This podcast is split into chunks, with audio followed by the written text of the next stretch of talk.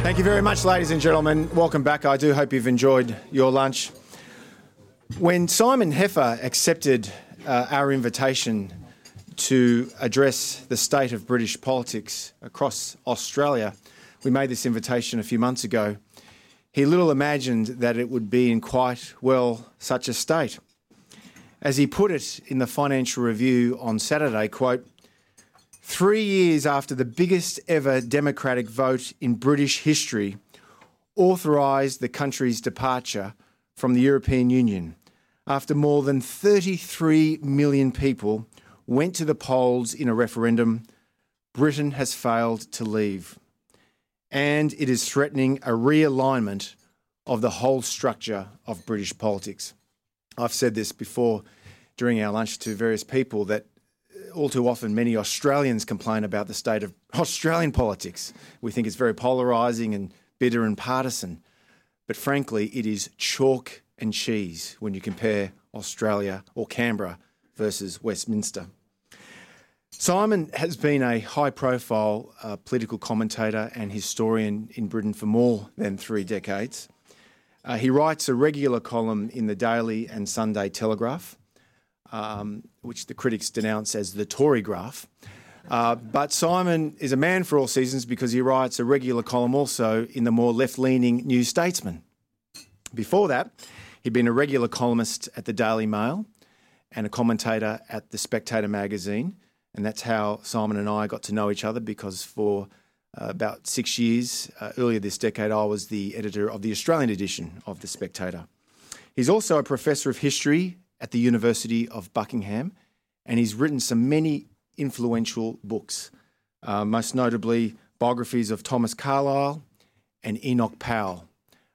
He's also written High Minds: The Victorians and the Birth of Modern Britain. That was in 2013. And The Age of Decadence, that's Britain 1880 to 1914. That was published about 2 years ago. And his new book, which is being published this month by Random House, is Staring at God, Britain 1914 to 1919, which is obviously Britain during World War I and then the Versailles Peace Treaty. Now, thanks to the generous support of a few CIS members who have a real interest in British politics and history, we've been able to bring out Simon here to talk about Brexit, Boris, and the state of British politics. We're in Canberra on Thursday night, and we're in Brisbane tomorrow night, and this is our, unfortunately, only Sydney event. And the questions we can raise after Simon's talk are, is the new PM, he's only been Prime Minister now for, 6 weeks, is Boris Johnson now damaged goods? Are the Tories splintering irreparably? Is the Labor Party doomed under Jeremy Corbyn? Or could this die-hard socialist and critic of Western values really be the next occupant of number 10. Will Brexit even happen? It's bizarre that we're even raising the question more than 3 years since that emphatic vote.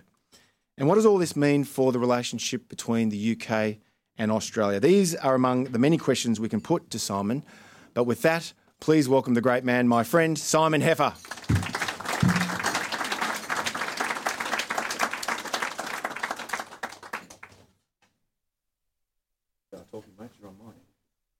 I didn't navigate the furniture. Oh. Tom, thank you for that wonderful introduction. And thank you to the CIS for its hospitality and generosity, and that of its donors, for having me out here. I love coming to Australia.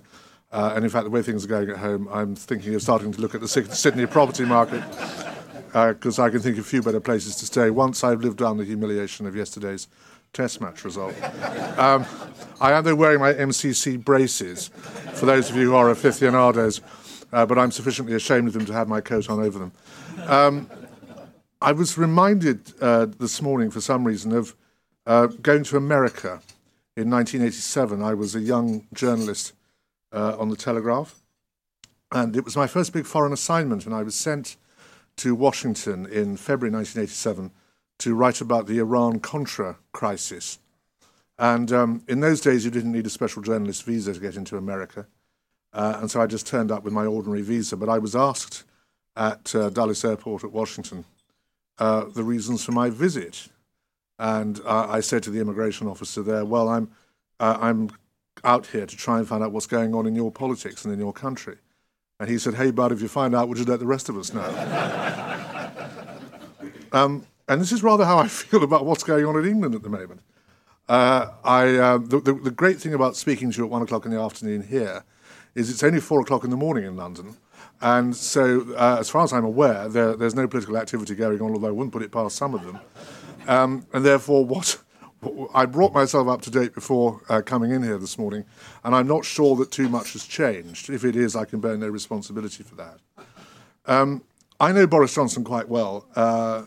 He used to work for me. He worked for me 25 years ago on the Daily Telegraph. And I think it's fair to say I'm not an unqualified admirer. He has little attention to detail, and he has what can be called a baroque relationship with the truth. But that's in case his lawyers are watching this. And I am conflicted because I am an ardent Brexiteer. I was only 14 years old in the 1975 referendum, but I canvassed for the no side because it was instinctive to me, even as a rather precocious teenager, that it was wrong for my country to be run by another country. I'm very keen to have good relations with our European neighbours and friends, but I do not wish to be told by a bunch of Germans, whom my ancestors spent quite a lot of the 20th century fighting in two world wars, exactly how my country should be run. And I may not have grown up, but a view I had when I was 14 years old, I still have now 45 years later. So I was an ardent Brexiteer, and I watched with dismay in the last 3.5 years that we first of all took so long to begin the process of leaving by invoking Article 50 of the European Constitution, and then have made such a mess of our negotiations. It should have been clear to Theresa May when she was Prime Minister, and until things change, and they could change quite quickly, she is the worst Prime Minister in my country's history since Lord North lost the American colonies. But I say Boris Johnson likes a challenge, and that could be one for him. She never seemed to appreciate that the Europeans wanted to punish Britain, partly for the very act of insolence that was engaged in trying to leave the European Union, but also because only by a punitive policy towards us would they prevent other countries in Europe from trying to do the same thing. And whatever you hear on this side of the world, there are a number of countries in Europe, some of them quite serious countries, where the European Union is not popular, where it's over-regulated, over-bureaucratized, and profoundly anti-democratic behaviour towards its so-called member states is resented. One hears a lot about the quite right-wing regime in Hungary being very unhappy about this, until the Italian coalition was reformed the other day, and that won't last very long, take my word for it.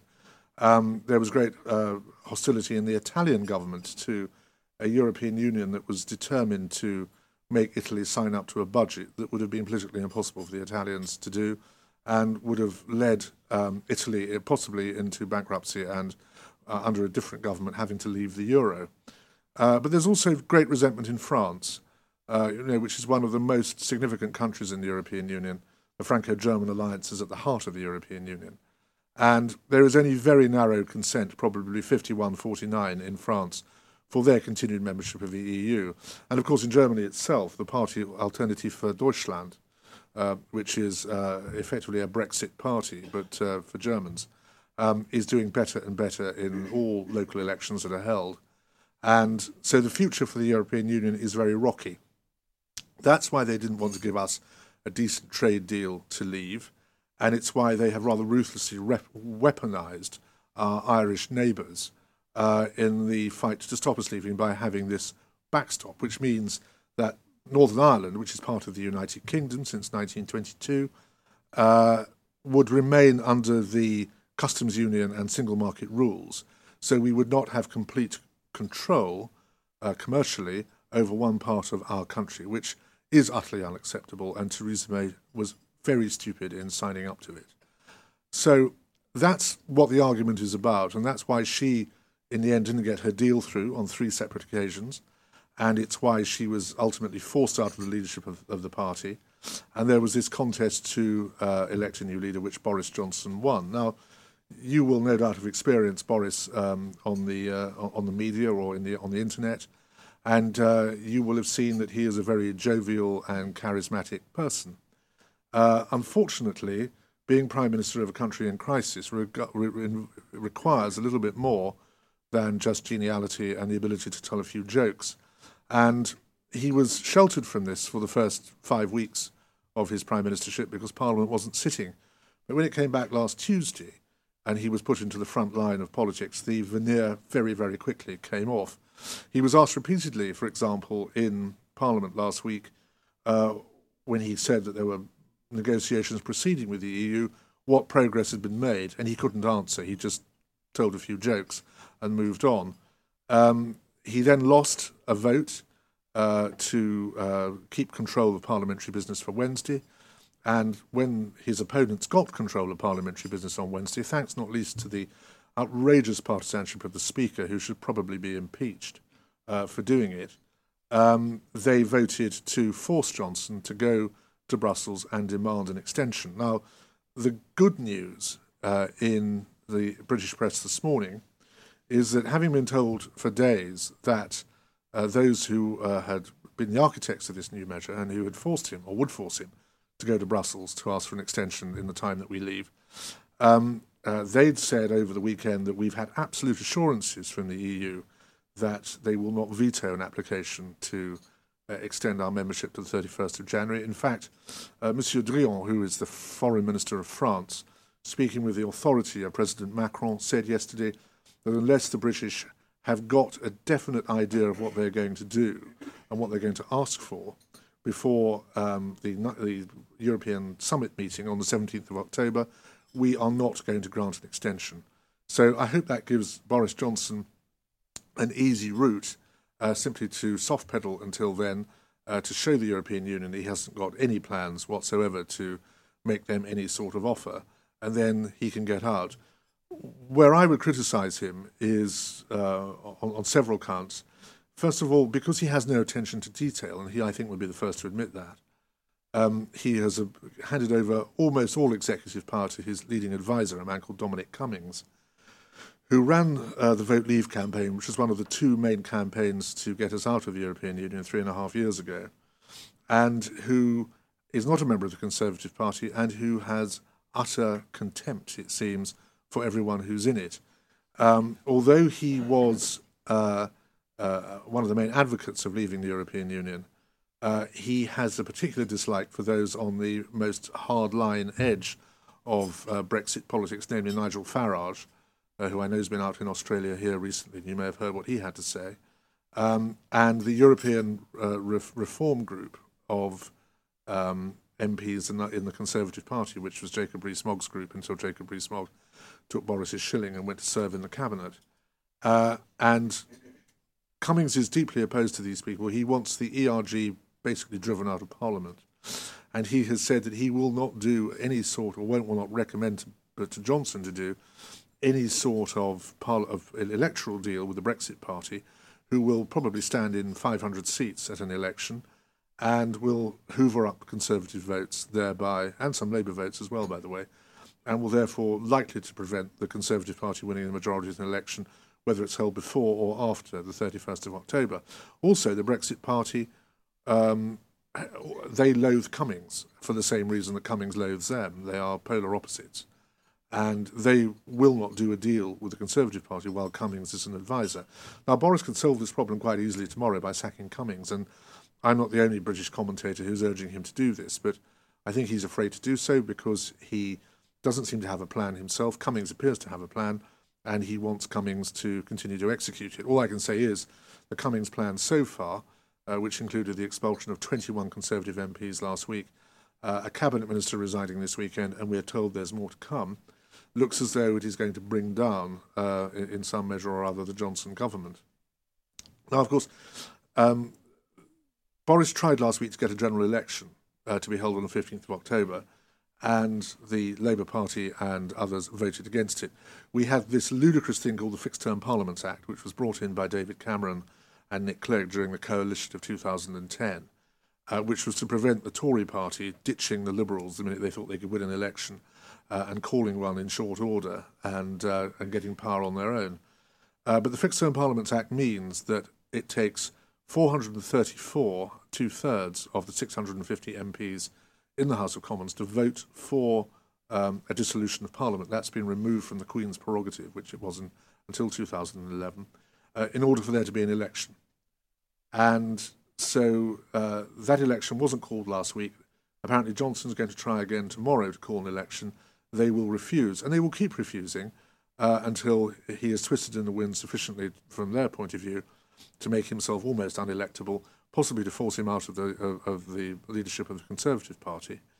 And so we go from one spasm of turmoil to another.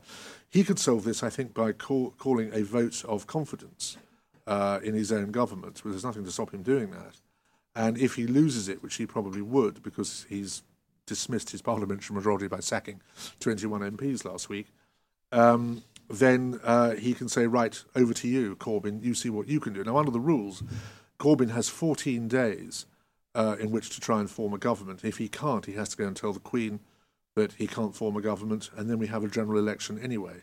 The trouble is, if we leave it much longer, it's going to be after Brexit rather than before, and that's something that the opposition in Britain don't want unless they have secured a promise from Johnson that he will not pursue no deal. Now, this whole thing about the pursuit of no deal is very difficult. There was it is a default position. If we can't get a deal, we leave without one on the 31st of October.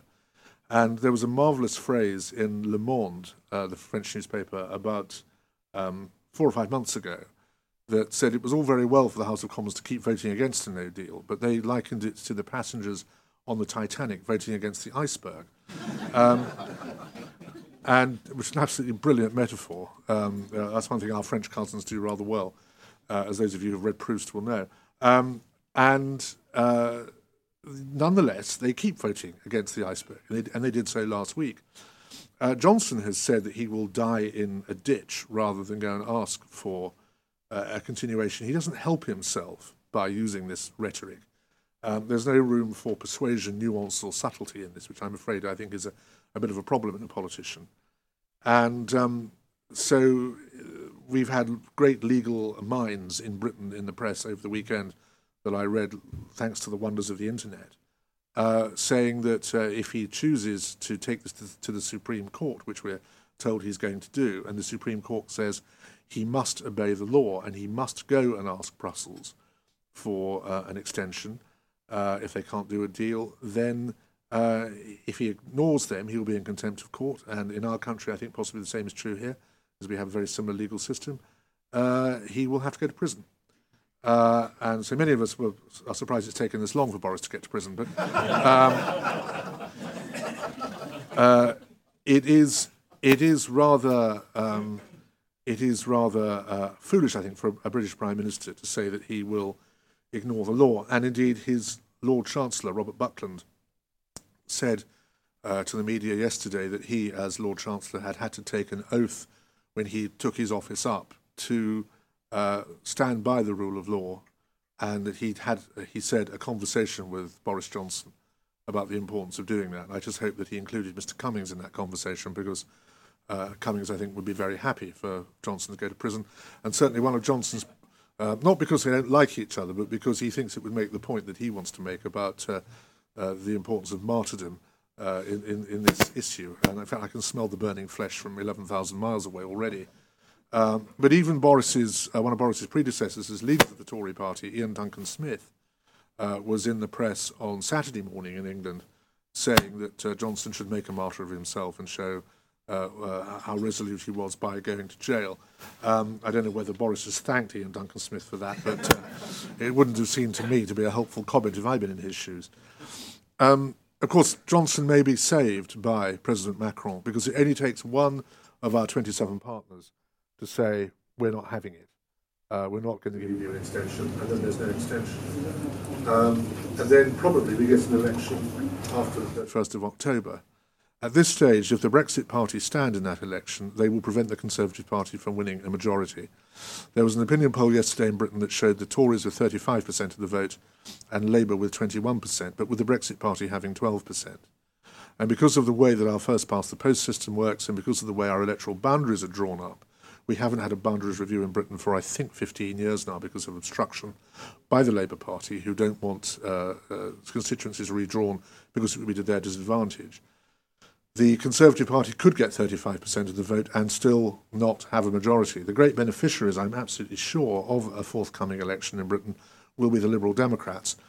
They only won 12 seats at the last election, but they've got 17 MPs now. They've had 2 by-elections and 3 MPs, 1 Tory and 2 Labour, have defected to them in the last week. The Labour Party, I should stress, is as divided as the Conservative Party over Europe. It's only just not as exposed because it's not in government and therefore nobody cares about it. But there are problems there too. So if an election comes, I think the Lib Dems will win dozens of seats, mainly at the Tories' expense, but also at the expense of the Labour Party. In Scotland, Boris Johnson has fallen out with the charismatic Ruth Davidson, who was the leader of the Scottish Labour Party, Scottish Conservative Party, Freudian slip there. She was a Remainer and very much a one-nation Tory, i.e. sort of Heathite, high public spending sort of person.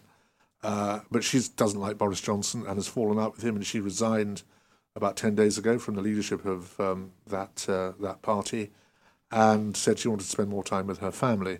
It was largely down to Ruth Davidson. She does deserve real credit for this, that the Tories won 13 seats in Scotland of Scotland's 59 seats. At the last election, it was the highest proportion of seats they'd won since 1979. And I wouldn't be at all surprised if every one of them was lost following her departure, because the Tory party is now very unpopular in Scotland, which voted to remain. They've got a hectoring First Minister in Nicola Sturgeon, who, without any conception of whether the country would be in the European Union or out of it, or even what currency an independent Scotland would have, is determined to try and lead Scotland to independence. But it's quite possible, with Labour also being loathed in Scotland, that 56 or so of the 59 seats in Scotland could be won by the SNP. However, they probably, even with that, the Labour Party probably wouldn't have enough seats to have a coalition with the SNP. The Liberal Democrats hate Jeremy Corbyn. Much of Jeremy Corbyn's own party in Parliament hates Jeremy Corbyn and don't want him to be Prime Minister. I mean, he is a Bolshevik. He has made some regrettably unconvincing statements about fighting anti-Semitism in his own party. The Labour Party now has people in it who seem to be quite happy about the sort of Jew baiting that went on in Germany in the 1930s. It's really quite revolting to watch it. And Corbyn has done very little to silence these people. And in fact, he is routinely shown on political platforms with people who've expressed the most appalling sentiments about Jewish people. So that won't do him any favours come to an election. It doesn't endear many of his parliamentary colleagues to him. And I think they will move heaven and earth after an election to stop him having any hand in the governance of Britain. But we could be in a position where the only two parties who, by joining together, could form a coalition would be the Labour Party and the Conservative Party. And that isn't going to happen. Believe me. And so if that is the case, then Britain could be heading for a second general election within another 4 or 5 months, or possibly even sooner than that. We are in a real mess at home. We are a very polarised and divided country. As a historian, the only time I can think of something similar happening was after the Tory party split after the repeal of the Corn Laws in 1846. And the Tory party didn't hold power again for any length of time. Until 1865. So it is very difficult to see a bright future here. There will be a realignment. There could be great unease in Britain for maybe even 5 or 10 years after this, and it will settle down. We are a very resilient country. You know, we are a great country. Like the Australians, as I said to somebody yesterday, we are a very bloody-minded country. And I mean that as a compliment, not in any way else. And we will come through this. But we are really damaged at home by a group of people in the Conservative Party and in Parliament who heard the result of the 2016 referendum, regarded it as an act of insolence by the British people, and were determined to ignore it. And when they talk about, oh, we don't want to leave without having a deal, what they really mean is we don't want to leave at all. And they need to be squashed. I'm just not convinced that the way that they're being squashed at the moment is going to be good for Boris Johnson, good for the Conservative Party, or good for my country. But we shall see. Anyway, that is what I think is going on at 4 o'clock in the morning in Britain. But there may be updates later. Thank you very much.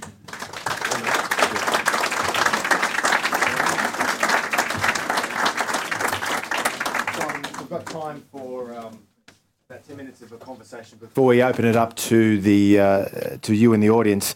It reminds me the height of the Iraq-Iran war in the 1980s. Henry Kissinger was asked, what should the US position be? And he replied, it's a pity that both sides can't lose. Is that how a lot of Brits feel about the two major parties in Britain today? Yes, I think it is to an extent. There's real dissatisfaction with our political class in Britain. And I think it dates back to the change in the composition of, the makeup of the average political candidate. Until about 30 or 40 years ago, people who sat on the Labour benches had started off either as coal miners and had done a seriously nasty manual job for the first 20 or 30 years of their life. They then gone into the trade union movement and become MPs.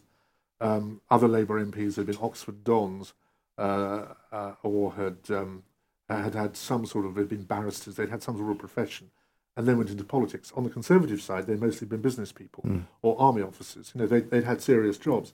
Now, on all sides of the House of Commons, most of our members of Parliament, they have left university, they've gone straight to work for a political party, they've become special advisors, and they've then got a seat in Parliament. They've never had any experience of the real world. And therefore, they've never met the people who, when they're MPs, pay their salaries, the taxpayer. They've never understood that business needs to make a profit in order for taxes to be paid for all the public services that they brag about. That they're such great custodians of, to be able to function. And this causes great resentment among the public because they feel they're governed by imbeciles. And I'm afraid, in a great measure, they are right. There are honourable people left in the House of Commons. Sadly, and I say I'm a fervent Brexiteer, some of the most honourable people I knew in the House of Commons were thrown out of the Tory party last week. So I don't agree with their politics, but they were proper... They were people who had a proper ethic of public service. And just to clarify too, including Winston Churchill's grandson and two former Chancellors of the Exchequer, correct? Yeah, Nicholas Soames is a very old friend of mine. And it's Churchill's grandson. Yeah, and he is a man of the highest integrity and of great honour who has served his country immaculately over the last 35 years as an MP.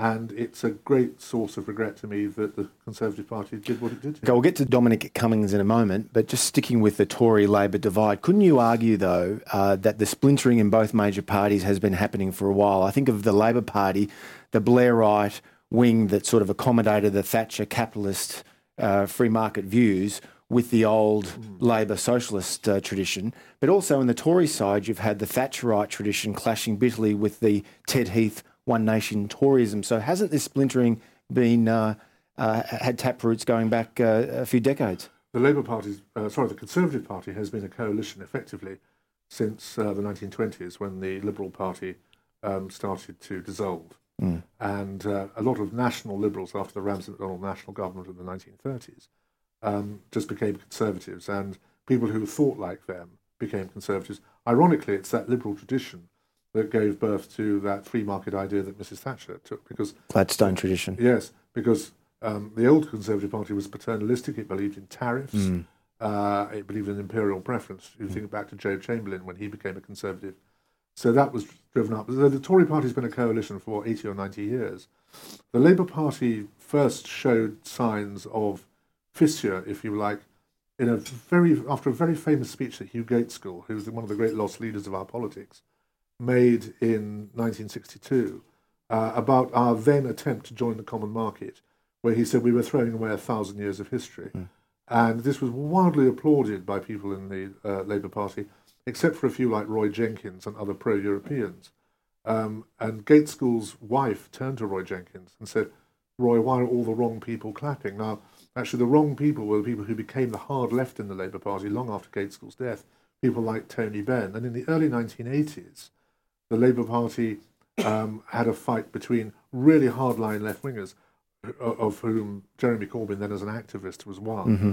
and people who had a more centrist view. Now, once Blair became Prime Minister, became leader of the party in 1994, that changed because Blair successfully argued to his party, Mrs. Thatcher has broken the consensus. She has shown that capitalism is here to stay. We have to stop all this nonsense about the rights of workers red in tooth and claw, and we have to be a more modern party that understands the aspirations of most people in this country. And because Blair is now blamed for the Iraq War, which is ridiculous. I mean, it was obviously President Bush that pressed the button on the Iraq War in 2003. But because Blair's memory is vilified for his role in the Iraq War, everything that he stood for is vilified.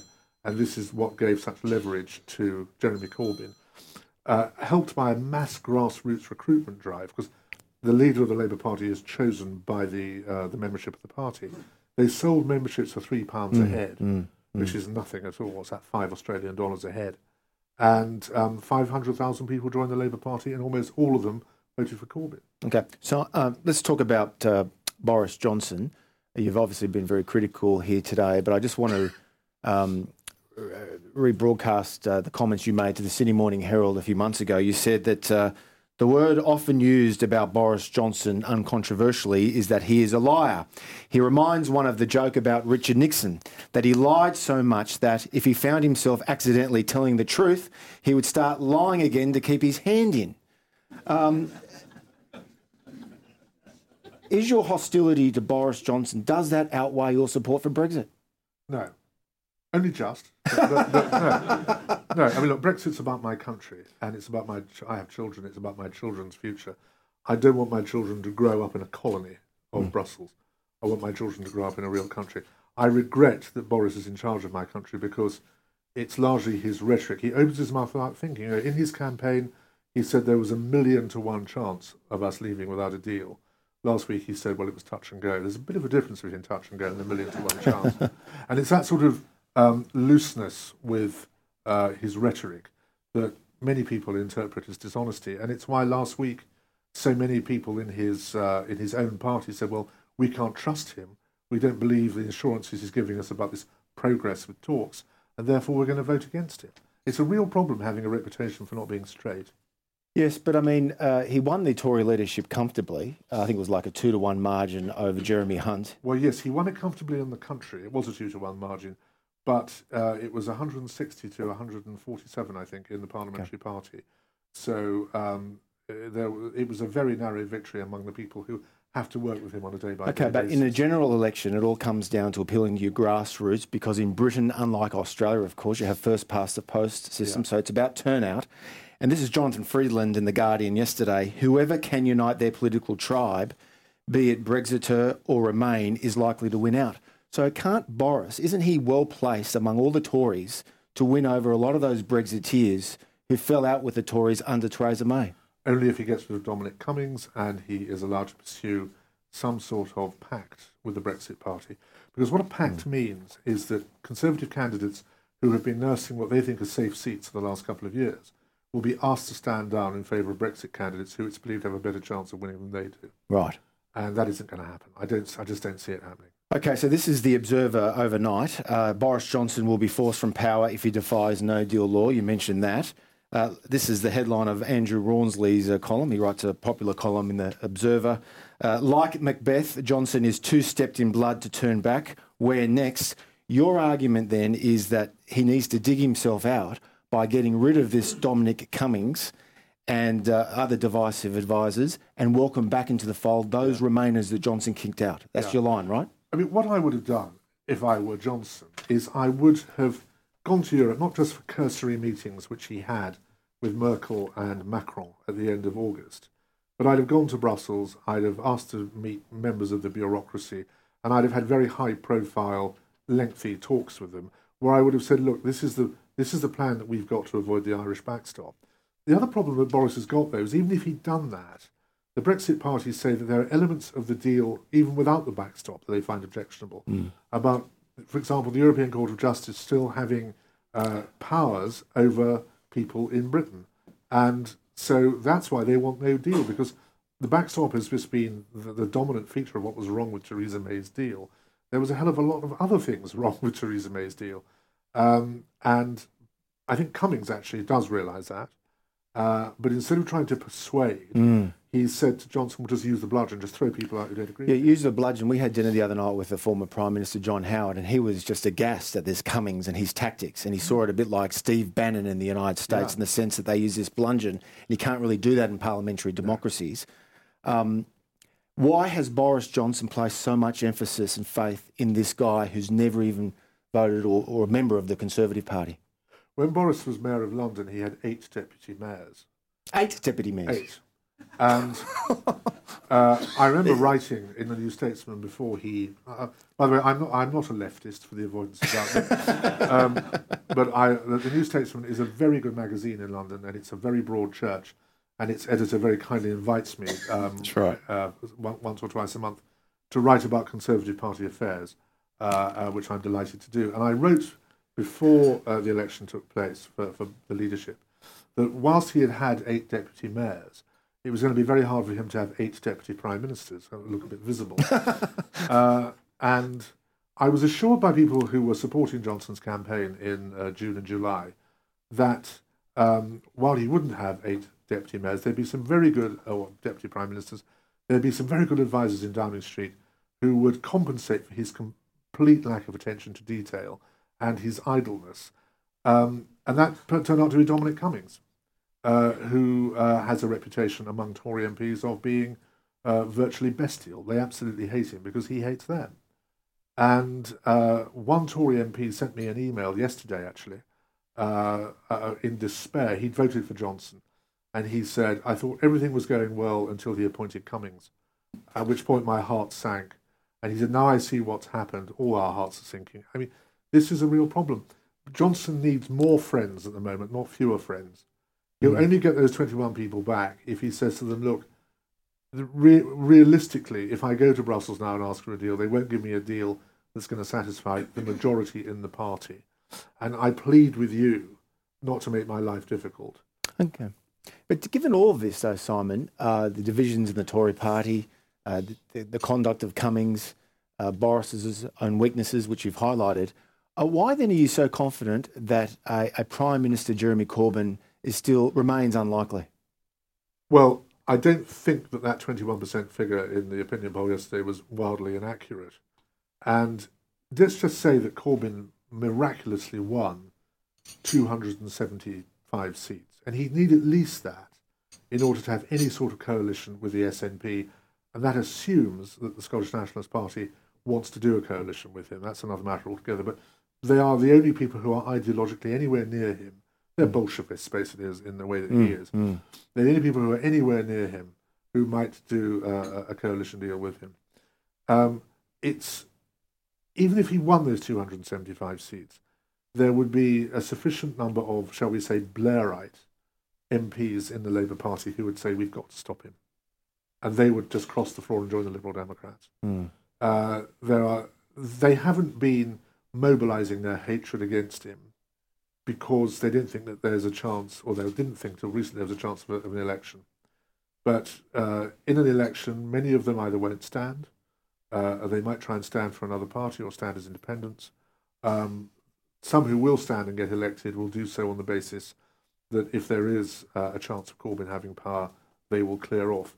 Corbyn has put in, or his people have put into some constituencies, some winnable constituencies, MPs who, or candidates who are so extreme that any sensible opposition in those constituencies, whether it's the Liberal Party or the Conservative Party, will make mincemeat of them. Yeah. What's the percentage of Labour Party voters who supported Brexit in 2016? It was about 38%, I think. Right, whereas most Labour politicians are Remainers, correct? Yes. Fascinating, yeah. There's only a handful. There's only, I suppose, 8 or 9 Labour MPs. And there's no chance that those Labour Brexit voters will vote Tory. They'd rather vote for the Brexit Party before Conservative. Yes, Nigel Farage's great achievement in the referendum, this is why I think he won the referendum, which is something that Dominic Cummings always takes credit for, was that Farage persuaded working-class people who had always voted Labour to vote to come out. Mm. And these people regard the Conservative Party as a class enemy. Mm-hmm, they don't regard... the Brexit Party as a class enemy. The Brexit Party has just as many former Labour voters in it, right, as it does Conservatives. So that's why they're so dangerous to both the main parties. Okay, we'll open up to questions very soon, but I was just going to say on the Liberal Democrats, the magic of politics, 2017, and you were very good friends with the former leader Charles Kennedy, but in 2017, the Liberal Democrats, their vote was probably, 5 to 10%, if that? Yeah. And now you're saying their vote... 2 years later is up to nearly 30%, 35%, 30%? No, the opinion poll yesterday had them at 19%. 19, so they've gone up... they're 2% below the Labour Party. But still a huge turnaround from 2 years ago. It's a huge turnaround. They've got a new leader called Jo Swinson, who's a very nice and inoffensive... she's in her mid-30s? She's in her mid-30s, and she's very personable. I mean, her politics are bonkers, but she comes over quite well on television, which is what matters these days. They've, as I say, had some quite prominent Labour defectors, notably Chuka Umunna, who was always spoken of as a possible former Labour leader. He's now in the Liberal Democrats. And they are the only party that is undivided on Europe. The Tories, apart from the Brexit Party, of course, but the Tories and the Labour Party are both split on Europe, but the Lib Dems are 100% behind having a second referendum and trying to undo Brexit. And there's, I suppose, a minority of people in Britain, maybe 10 or 15% of those who feel the same way. But if you're a Conservative who voted Remain last time, and you see Boris Johnson's highly polarised party that's just thrown out 21 MPs like you're going to vote for Liberal Democrats. Yeah, it's a bit like Trump in a sense. It is, yeah. Okay, questions? Yes, sir. Just wait for the microphone. And now's as good a time as any is to say I'd like to acknowledge some of our board members. I see Peter Mason, our former chairman, here. Good to see you, Peter. I think Philippa Stone's next to you. Great, Philippa, thanks. And Ross Grant, thanks so much for coming. Yeah. I just want to comment on the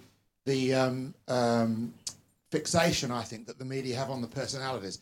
You know, we've been talking about Boris, we've been talking about Cummings, and I put to you that in your speech, you mentioned these Remainer Tories who believed the public were insolent by voting for Brexit.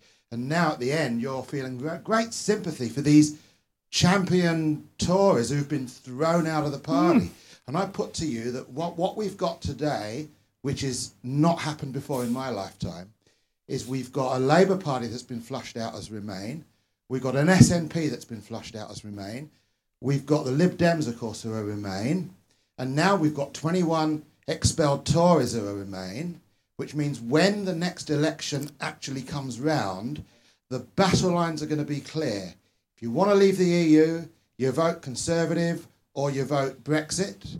If you want to stay in, you vote for the others. And it sounds to me, whether or not it's a Boris masterclass or whether it's just luck, I think his prospects are really good, and I'd like you to comment. Yeah, that question is one you'll hear often from the Tory shires. Simon. Okay. I think his prospects are good if he does a deal with the Brexit Party. Under our system, if he doesn't do a deal with the Brexit Party, he's toast, because they will stop him from winning anything up to 4 or 5 dozen seats. They won't necessarily win any themselves, but they'll do that. You expose the apparent contradiction between me feeling sympathy for these Remainers and talking about the way that they treat the so-called insolent voters who voted to leave. I have a strong desire for the Conservative Party to win elections and to be a powerful force. I understand, however, at the moment that it can't do that if it becomes a sectarian party. And while I don't agree with the 21 people who were thrown out, many of them were perfectly honourable public servants. I think they made a mistake on this crucial issue. But Johnson didn't make this a vote of confidence. He said last week, I'm treating it as though it were a vote of confidence, which I'm afraid is not the same thing. And if he had it as a vote of confidence, which he was afraid to do because it might have given Corbyn a chance to form a government, then that would have been a different matter.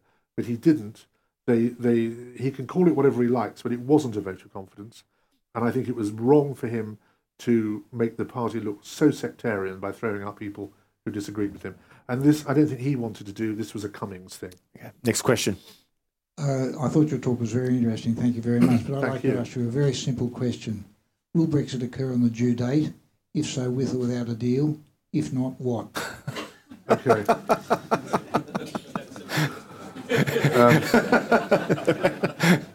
I remember when I was a little boy asking my father about bookmaking and about odds. We were watching a race meeting on television.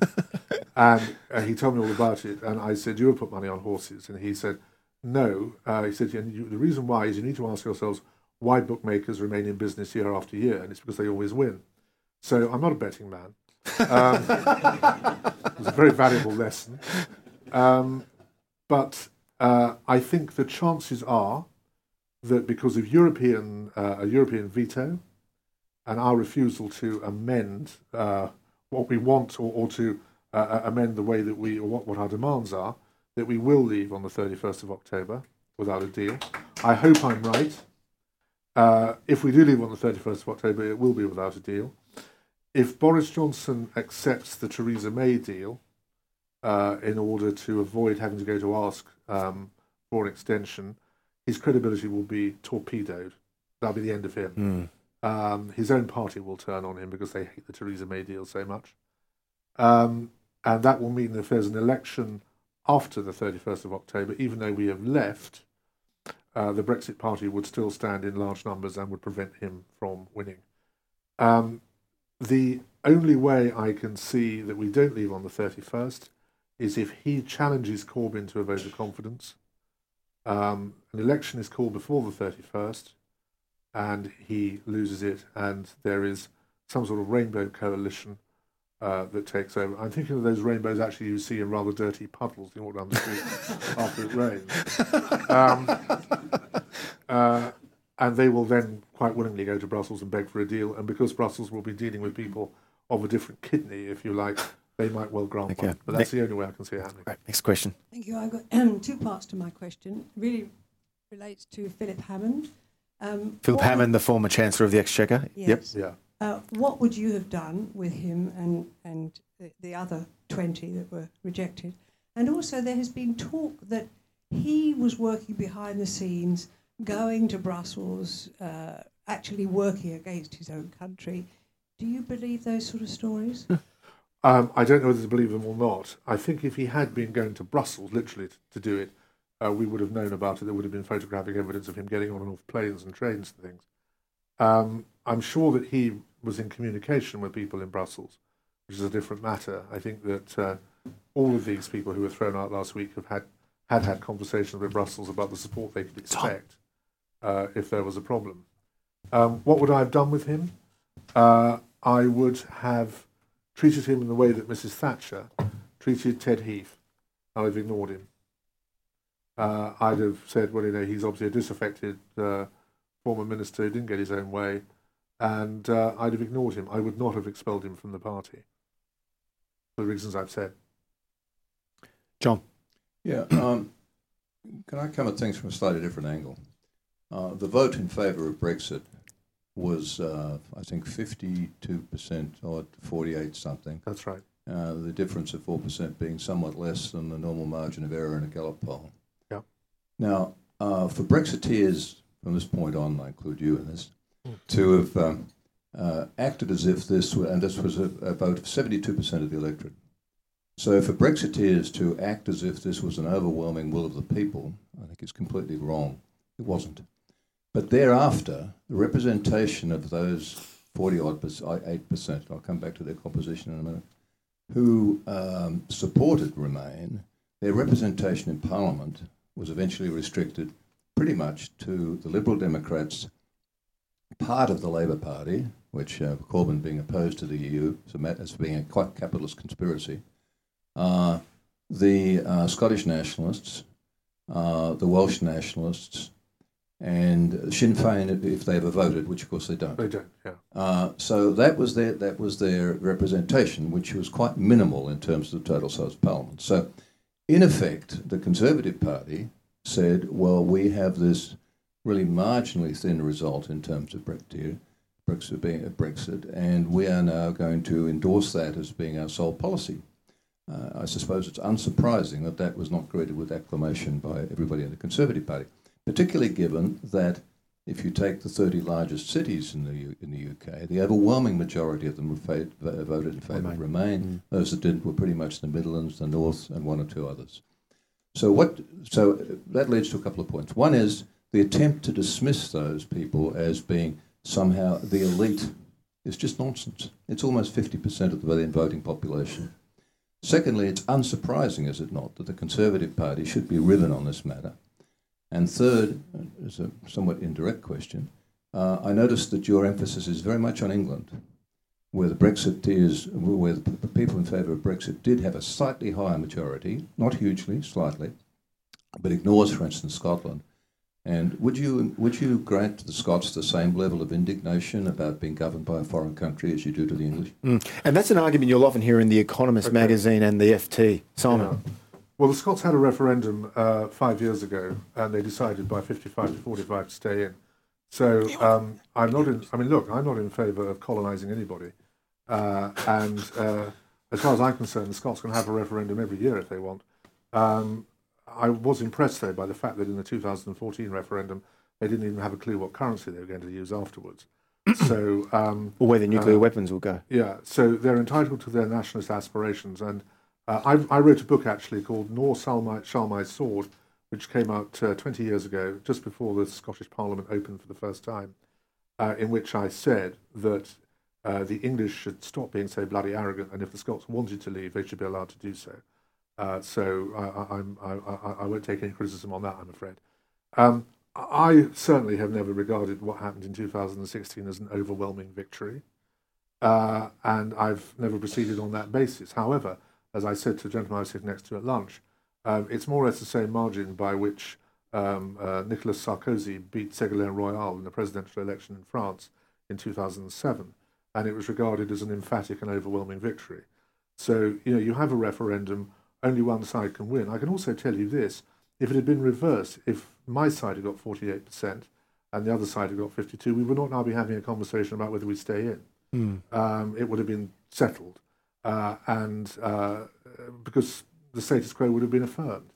And none of us would have said, despite the fact that the government cheated, by the way, by having a £9 million publicity campaign paid for by the taxpayer. They tried to rig the result. They brought Barack Obama over to try and terrify us into voting. Back of the queue. Yeah, and they still lost.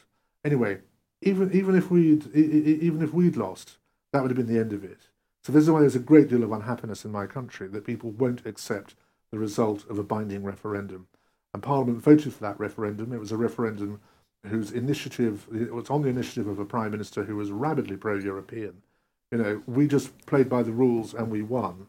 I mean, tant pis, as they say in France, to those who didn't like it very much. Also, you said your statistic about all these cities that support Brexit. That's an entirely artificial way of looking at it. Over 400 of the 650 constituencies in the British Isles voted for Brexit. So I don't care what 30 cities, or the big 30 cities did.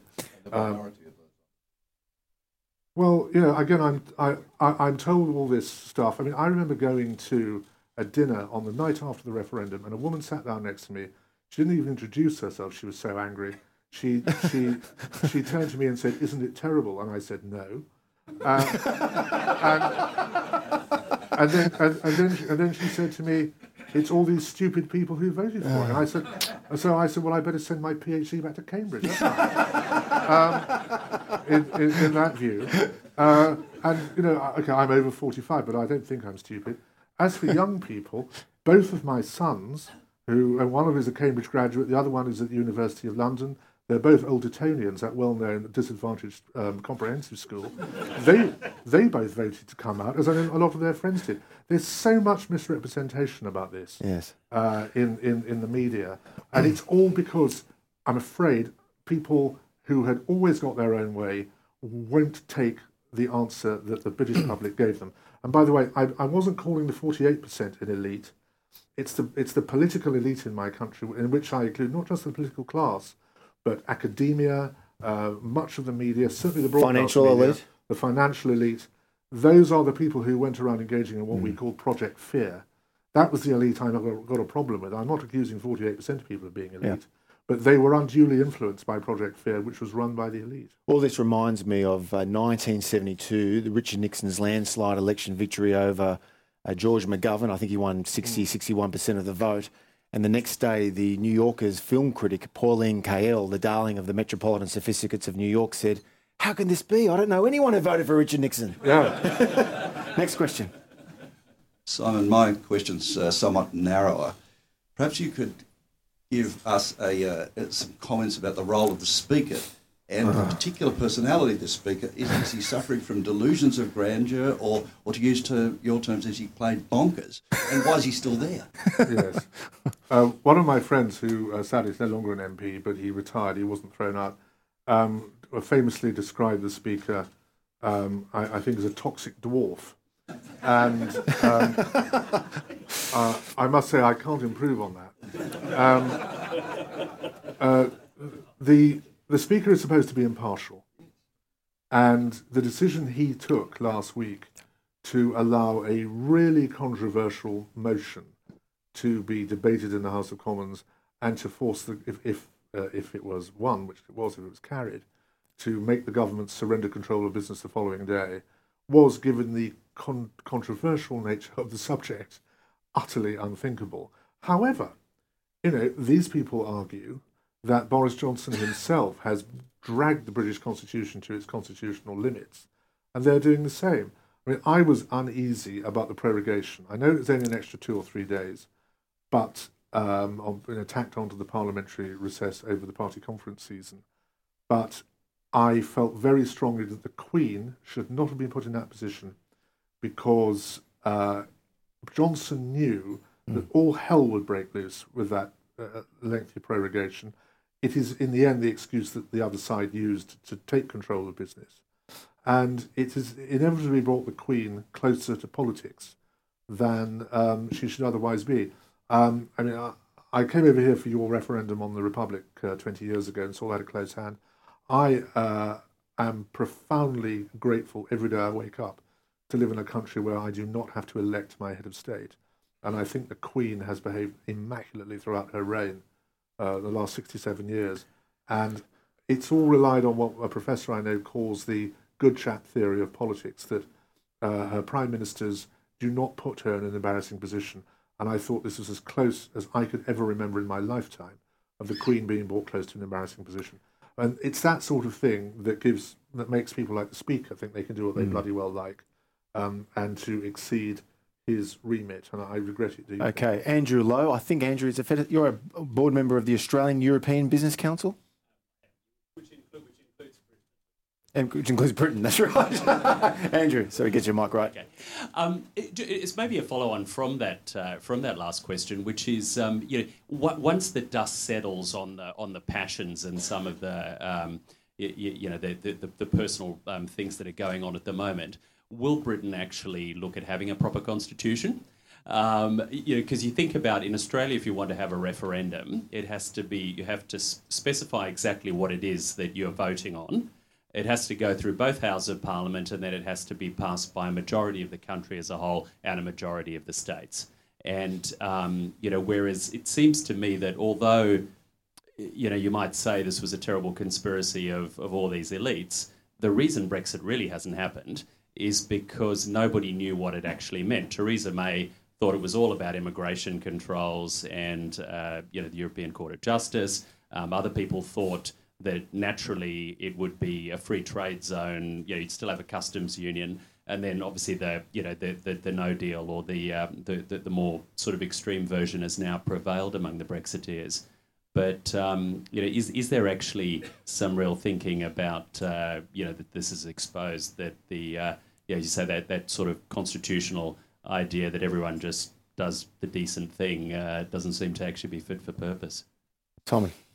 Well, first of all, I hope on the 31st of October you'll be forming an Anglo-Australian Trade Council, and I look forward to coming and speaking at some of its meetings when you get it going. You say no one knew what Brexit means, and certainly Theresa May gave that impression by saying Brexit means Brexit, which is one of the most fatuous things I think I've ever heard a politician say. I knew very well what Brexit meant. It meant we were leaving the European Union. End of story. So anybody who's not under that impression hasn't been looking at the printed word very closely. That's what Brexit means. Do we need a Britain constitution? Look, the last time we had a serious upheaval of a constitutional nature in our country was 1688 and the Glorious Revolution. We've done pretty damn well for the last 331 years without a written constitution. And I don't really see the need to have one. I think there's a great benefit. You know, we are an old country, and we've had a parliament since 1265 when Simon de Montfort started one. We've had a constitutional monarchy since really 1714 when George I, not speaking a word of English, came over to be King of England. And which is, you know, a great example of our long-standing tradition of taming the Germans. I think there's a lot to be said for constitutional arrangements that are, I don't mean this in a sexist way, gentlemen's agreements. Or, as, say, my friend Professor Peter Hennessy says, the good chap theory of politics. And I would not want to have a written constitution. The only people who would benefit from that would be constitutional lawyers who would make a fortune in taking apart every bit of it. And I like the way that we have conventions, and I like the way that there is a general idea of what should or should not be done. I think, by the way, and maybe this helps prove my point, that the anger in Britain about the prorogation, which extended way beyond the opposition to Brexit, because people like me felt angry about it because of our regard for the sovereign, I think that will really put off any Prime Minister in future from behaving in such a way. And that, again, is why you don't need a written constitution, because if you try and overstep the conventions, people get very upset, and therefore successive governments will think twice before doing so again. Simon, everyone has a favourite columnist, or most people have a favourite columnist. I have had two over the last quarter of a century. My first was Charles Krauthammer, the distinguished Pulitzer Prize winning columnist from the Washington Post, who sadly died more than a year ago. And my other favourite columnist is you, old boy. And we at CIS are thrilled and honoured to have had you here this week. We're up in Brisbane tomorrow night, and then on Thursday in Canberra. We'll also be talking about Western civilisation. We haven't had much of a chance to talk about this today, but there is a great debate taking place about whether the universities should be in collaboration with the Ramsay Centre for Western Civilisation. You have very firm views on this subject, and we look forward to hearing them tomorrow night in Brisbane. But ladies and gentlemen, could you all please join me in thanking Simon Heffer. Thank you.